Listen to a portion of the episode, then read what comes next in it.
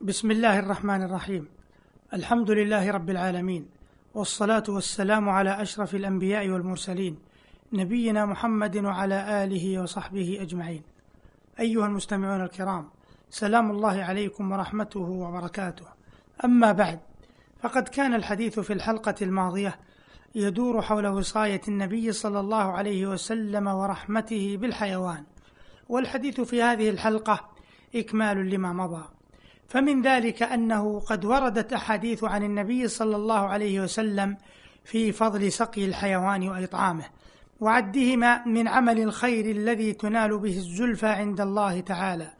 قال عليه الصلاة والسلام كما في الصحيحين ما من مسلم يغرس غرسا أو يزرع زرعا فيأكل منه طير أو إنسان أو بهيمة إلا كان له به صدقة. وفي الصحيحين أن رسول الله صلى الله عليه وسلم قال بينما رجل يمشي بطريق اشتد عليه العطش فوجد بئرا فنزل فيها فشرب ثم خرج فإذا كلب يلهث يأكل الثرى من العطش. فقال الرجل لقد بلغ بهذا الكلب من العطش مثل الذي قد كان بلغ بي. فنزل البئر فملأ خفه ثم أمسكه بفيه فسقى الكلب فشكره الله فغفر له. قالوا يا رسول الله وإن لنا في البهائم أجرا. فقال في كل ذات كبد رطبة أجر. وانظروا أيها المستمعون الكرام إلى قولهم وإن لنا في البهائم أجرا. ترونهم كيف كانوا يستهينون بأمر الحيوان. ولا يعتقدون أن الإحسان إليه يبلغ من ولا يعتقدون أن الإحسان إليه يبلغ مبلغ الإحسان إلى الإنسان فيستحقون عليه أجرا. وكيف كان ح... وكيف يكون حال حيوان وقع تحت يد من لا يعتقد أنه سينال بالإحسان إليه ثوابا ويلقى من أجل القسوة عليه عذابا. وفي الصحيحين عن عبد الله بن عمر أن رسول الله صلى الله عليه وسلم قال عذبت امرأة في هرة لم تطعمها ولم تسقها ولم تتركها تأكل من خشاش الأرض. والوعيد بعقوبة النار على الأمر يدل على أنه من المحظور حظرا لا هوادة فيه ومن ذا يخطر على باله قبل هذا أن يكون لحيوان كالهرة حرمة تبلغ في الخطر أن يعاقب من ينتهكها بعذاب النار. ولقد قرر الفقهاء وجوب القيام على سقي الدابة وإطعامها بأن يعلفها أو يرعاها بنفسه أو يكل لغيره رعيها ولو بأجر.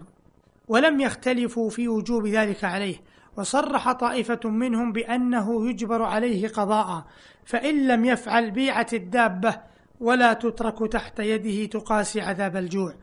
ومما جاء في السنة النبوية من هذا القبيل ما جاء في حديث رسول الله صلى الله عليه وسلم أنه مر ببعير قد لحق ظهره ببطنه فقال اتقوا الله في هذه البهائم المعجمة فاركبوها صالحة وكلوها صالحة. أخرجه أبو داود وابن خزيمة في صحيحه.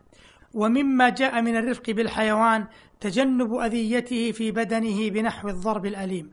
والإشعار الوارد في بدن الهدي ليس إلا جرحا في سنام البعير بنحو المبضع ليكون علامة أنه هدي. وأما طعن البدنة بنحو السنان حتى يتجاوز الجلد إلى اللحم فإنما يرتكبه الجهال. ولا يختلف العلماء في تحريمه. ومن الرفق بالدابة ألا يتابع السير عليها متابعة ترهقها تعبا. قال النبي عليه الصلاة والسلام إذا سافرتم في الخصب فأعطوا الإبل حظها من الأرض. أخرجه مسلم. ورد في الصحيحين أن رسول الله صلى الله عليه وسلم قال لا يبقين في رقبة بعير قلادة من وتر أو قلادة إلا قطعت. فذهب بعض أهل العلم في فهم الحديث مذهب الرحمة بالحيوان وقال إنما أمر بقطع القلائد من أعناق الإبل مخافة اختناق الدابة عند شدة الركض ولأنها تضيق عليها نفسها ورعيها وكراهة أن تتعلق بشجرة فتخنقها أو تعوقها عن المضي في سيرها.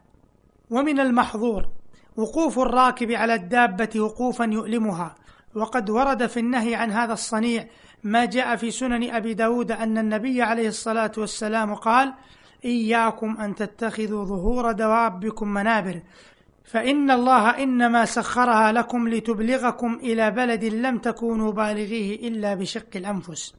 ومن الفنون التي يسلكها قساة القلوب في تعذيب الحيوان تهييج بعض الحيوان على بعض كما يفعل بين الكباش والديوك وغيرها.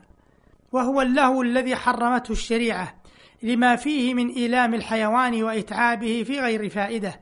وفي سنن أبي داود عن ابن عباس رضي الله عنهما قال نهى رسول الله صلى الله عليه وسلم عن التحريش بين البهائم والتحريش بينها إغراء بعضها ببعض. وإن شئت أن تزداد يقينا بما جاء به النبي عليه الصلاة والسلام من الرأفة بالحيوان فانظر إلى ما رواه أبو داود عن ابن مسعود قال كنا مع النبي صلى الله عليه وسلم في سفر فانطلق لحاجته فرأينا حمرة والحمرة ضرب من الطير وقيل هي القبرة. فرأينا حمرة معها فرخان فأخذنا فرخيها فجاءت الحمرة فجعلت تعرش أي ترتفع وتظلل بجناحيها على من تحتها. فلما جاءت رسول الله صلى الله عليه وسلم قال من فجع هذه بولدها ردوا ولدها إليها ورأى قرية نمل قد أحرقناها فقال من أحرق هذه؟ قلنا نحن. قال إنه لا ينبغي أن يعذب بالنار إلا رب النار. هذه شذرات مما جاء به النبي عليه الصلاة والسلام من الرفق بالحيوان. وإن شئت أن تعلم كيف كان أثرها في نفوس من يقتدون بآدابه في كل حال. فإليك مثلا من آداب عدي بن حاتم أحد أفاضل الصحابة رضي الله عنهم. هو أنه كان يفت الخبز للنمل ويقول إنهن جارات ولهن حق. ومن أدب الشيخ أبي إسحاق الشيرازي رحمه الله أنه كان يمشي في طريق يرافقه فيه بعض أصحابه. فعرض لهما كلب فزجره رفيق الشيخ فنهاه الشيخ وقال له أما علمت أن الطريق بيني وبينه مشترك؟ فقد رأيت كيف حاربت الشريعة السمحة طبيعة القسوة على الحيوان وقررت للتصرف فيه أحكاما مبنية على قاعدة الرفق بكل ذي كبد رطبة ومن خلال ذلك يتبين لنا أن الإسلام قد وضع لجمعيات الرفق بالحيوان أساسا يقيمون عليه دعوتهم. وما من نفس أو جمعية تدعو إلى ناحية من الخير إلا وجدت في هذه الشريعة ما يؤيد دعوتها ويهديها سبيل الرشد إذا تشابهت السبل عليها. ومما تضطرم له القلوب أسفا أن تؤسس جمعيات الرفق بالحيوان في بلاد أوروبا منذ ما يزيد على 180 سنة ويرتفع صوت الدعوة إلى الرحمة بالحيوان أكثر مما يرتفع في بلاد الإسلام. وقد ظن كثير من الأحداث والعامة الذين يقيسون الأديان بسير المنتمين إليها أن النبي عليه الصلاة والسلام لم يوجه عنايته إلى واجب الشفقة على الحيوان وأن أوروبا هي صاحبة الفضل في الدعوة إلى هذه الشفقة. حيث أنشئت في إنجلترا جمعية الرفق بالحيوان الملكية سنة أربع وعشرين وثمانمائة وألف للميلاد. وما علموا أن النبي عليه الصلاة والسلام قد قرر تلك الحقوق على أحسن ما يمكن قبل ألف وأربعمائة سنة. أيها المستمعون الكرام إلى هنا ينتهي وقت هذه الحلقة. والسلام عليكم ورحمة الله وبركاته.